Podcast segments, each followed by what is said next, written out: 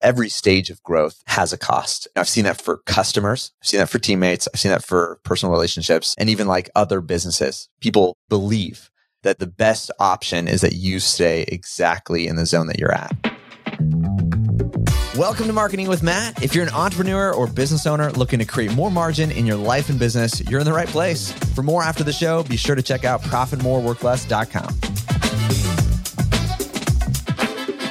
I think it's super interesting. All of this kind of what we're talking about is the how it affects growth or just like this concept of growth in general. Growth in business is like marketing driven and then like the personal side of growth and how that plays into it. I think there's so many crossovers. And I, you know, I don't know, what do you think about this saying? So Bedros Keuilian, he he says how you do one thing is how you do anything. And I think he's not the only person that says that. In his office, like their staff, like when they're restocking the fridge, all of the bottles and products have to be fa- like shelf facing. And he's like, small things like that might seem small, but how you do one thing is how you do everything. So it plays through the rest of their company culture. And so we were talking about like personal growth and making personal changes, but now you're talking about business growth. Like, are they connected? I think it's such a good phrase. I don't know if I fully agree with it. I guess it would be if I was honest, looked at it and say like, are there things that I do differently than other things? And if that's true, then that statement can't be true for me, at least. And it's not the ideal, but am I inconsistent? Yeah. And is there like this is the the premise of predictably irrational? Are there things that I will pre- so big picture there's predictability to it, but is there irrationality to it where, yeah. or inconsistency or things that feel like in conflict with yourself? It's like, yeah, I kind of see that for me. That's how I am with most absolute statements. I'm like, okay, yeah. like it's a good concept, but it's like Alex Hormozi, he's like, I don't make my bed. He's like, to yeah. me, that's a waste of time. And so, like, all the whole mantra of like, always make your bed, he's like, that doesn't math for me. It's interesting too, because you're like, yeah, maybe he doesn't make his bed. Maybe someone makes his bed. I don't know. But like that, probably this would be, people would be surprised about this is I feel very much so comfortable with the chaos. And so for a long time, it's even like it's the natural state of stuff is because I don't care about functioning in a chaotic state. Um, I think it's maybe it's a little bit of like laser focus. Like there could just be stuff burning around me and I could be like, I'm just going to work on this one thing right there. So it doesn't influence me as much as you would assume it could, or it, it definitely impacts other folks. Like, am I more productive if there isn't chaos?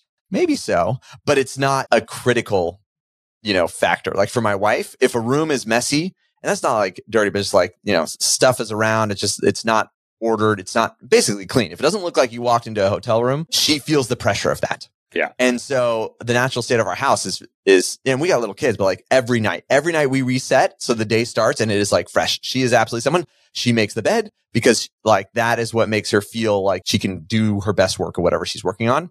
I'm not like that at all. And so my right. office, it's comical, but it, it constantly moves to a state of complete disorder. And she's always so surprised, like, how can you work in this space? It's like, well, cause I come and I work on the work right in front of me and do not yep. mind the chaos around me. That may not be ideal, but that's just the reality of, of how I function. The interesting thing that, uh, like in this topic of growth that was resonating with me, and I was just thinking, uh, could be an interesting thing to discuss and for other folks as we're listening in is, is this idea of the cost of growth. And I heard a great story. I'm not going to be able to attribute it. I forget who it was, but they were talking about their landscape uh, designer. I think it was like their architect. And um, they had him on a couple of projects. And he was like in his 40s. And he was a multiple pack a day smoker. And so they, they're doing big projects with him. So they're paying a lot of money. And so he was sensing, man, he's stressed all the time. And, you know, seeing like he's a just chronic smoker in his 40s, you know, you kind of just know ah, there's going to be bad consequences of that. And so they got to know him and he had said like, Hey, I've tried to quit and like nothing would work. And so apparently they knew of this center in, I don't know if it was Tucson or Arizona somewhere. And it was like just this amazing center. They'd gone there just for like a resort, but they had a program like, Hey, you come for two weeks and, uh, we'll break any addiction you have. Wow. Almost guaranteed. I, I it was guaranteed or if this just, just their experience.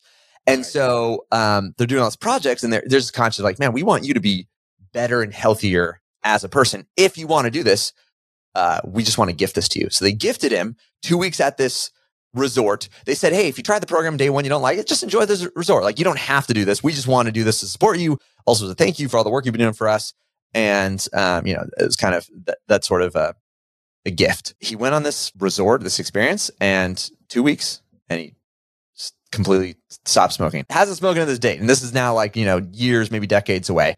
Um, but they asked him, uh, it, the story is re- recollected. He asked him a year later, you know, hey, still not smoking? Yeah, totally cut it. Like, and they said, what was the significant takeaway from that? And his reflection was that the hardest part or the most significant thing is he, he lost, he lost all his friends because oh wow he had been friends with everybody who smoked and they they yeah. smoke together smoke breaks and all this sort of thing and that's what he realizes he had to stop being friends with these people that had the same habit that he was trying to break and he was saying that even in the process he came back he stopped smoking he was still hanging out with these people and initially, before he um, decided to maybe you know be more intentional and, and break away from these relationships, he was saying that they were almost doing that to him. They felt judged by him yep. no longer smoking. They didn't want to hear about you know his journey of not smoking. Like they couldn't support and encourage his growth independent of their experience. And right. this was the um, interesting part of growth is and, and unintuitive that not everyone around you wants you to grow. And I'd say that for businesses. Oh, big time. Not only, you know, relationally, we experience this personal, but professionally, yep. your customers don't actually want you to grow. Your team doesn't actually want you to grow.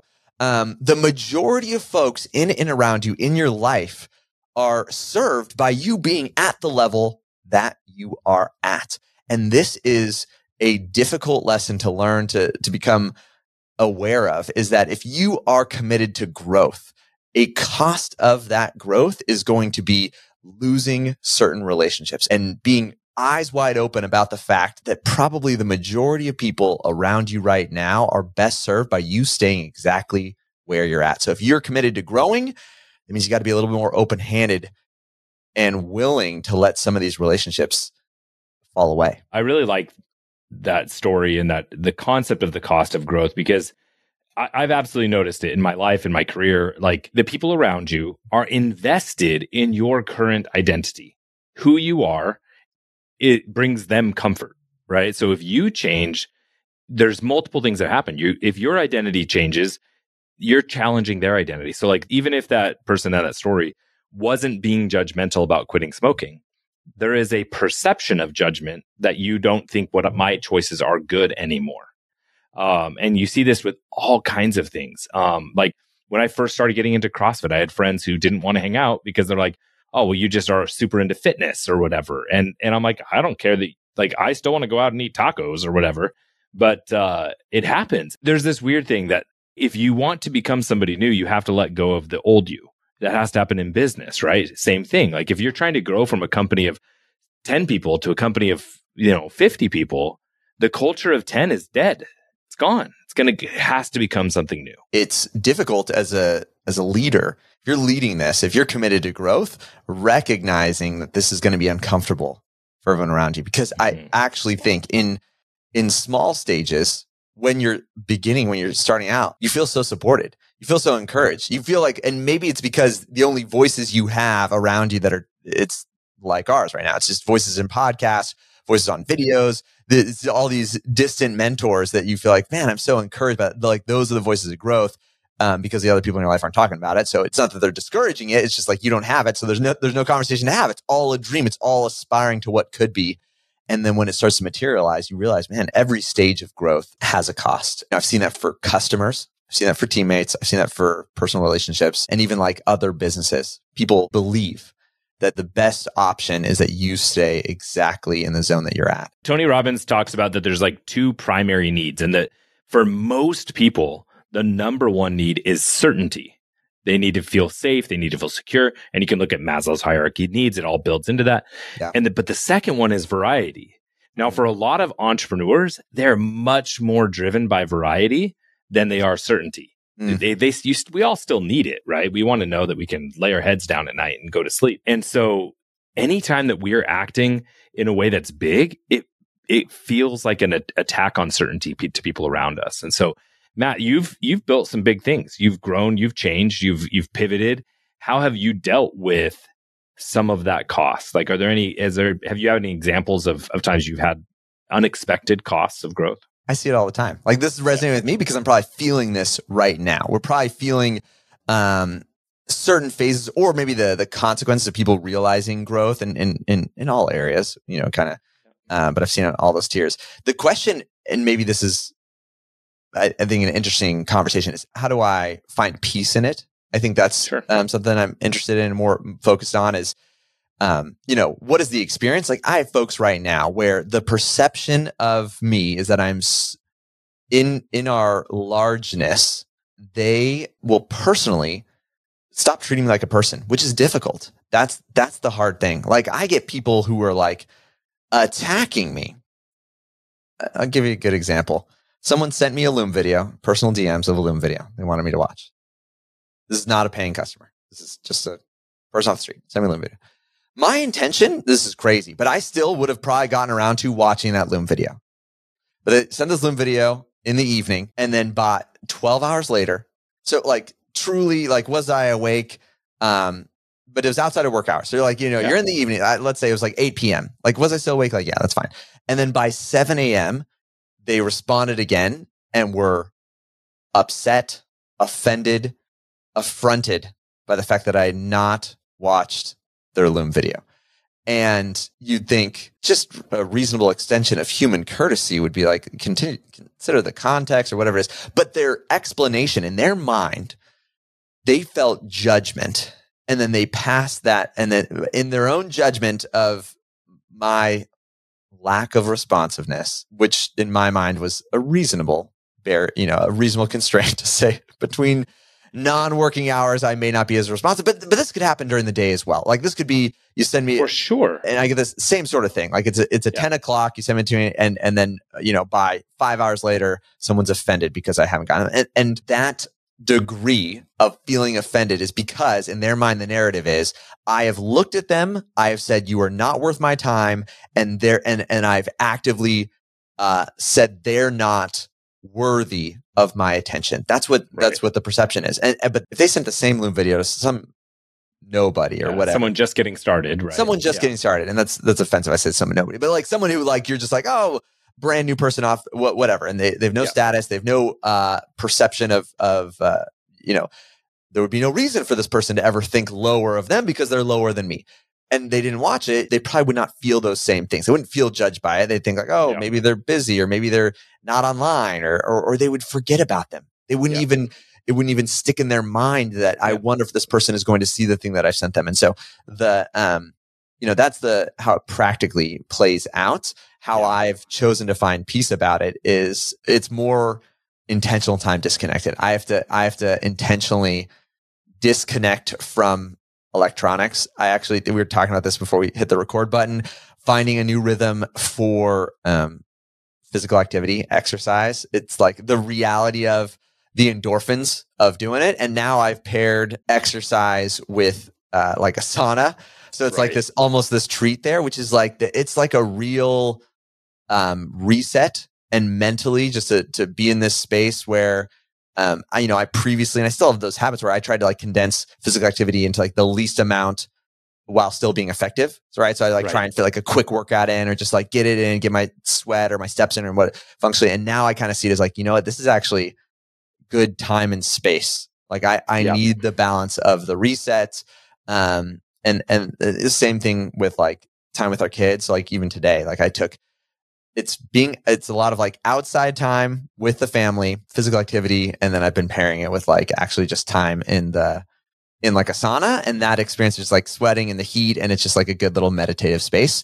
Yeah. To realign, recenter, like find empathy. That's like I think Yeah. gratitude and empathy are like the two things that I, I try to focus on. Is like gratitude for all the things that like are happening and going that we even have the privilege to have influence over and then empathy and understand and even to process these sort of things like for what this other person's feeling on the other side because no doubt the temptation when i receive that is to feel a great sense of negativity like to wear Right. that i Yeah, should have to, been to carry it with you, and to, yeah. to carry it with you like and, and to deg- degrees of that but it's degrees of negativity it's like either you know my own responsibility i feel bad i should have been more responsive i should have been faster not the right response but you feel that Yep. or then anger how dare you you know why are you even putting this on me right so like first i put it on myself and then i blame them for allowing me you know to, to put it in Yeah, that of place but um yeah i think no matter what and you could see this personally as well like in different areas where you have those relationships where the same sort of thing happens where their Right. response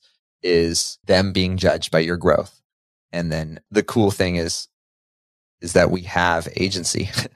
we we have within ourselves everything we need to work through the mental gymnastics required to weather this kind of growth and mm-hmm. to still find a way to enjoy the process. I think a huge part of it is just the mindfulness and the empathy that there are simultaneously multiple perceptions happening. And that doesn't mean that your perception is wrong or the other person's perception is wrong. And just it's okay to honor that and be like, hey, you know what? This person felt this way.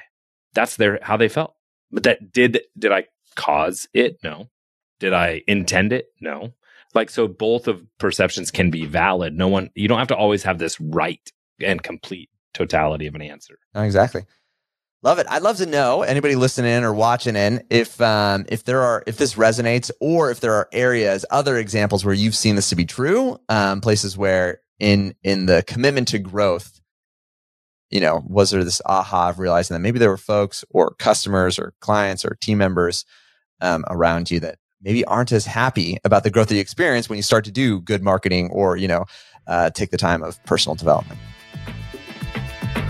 Thanks for tuning in for this week's Marketing with Matt. Check out profitmoreworkless.com to learn how we create high margin marketing. Also, if you know someone who'd enjoy the podcast, feel free to make a recommendation. I'm sure they'll thank you for it. Okay, bye for now.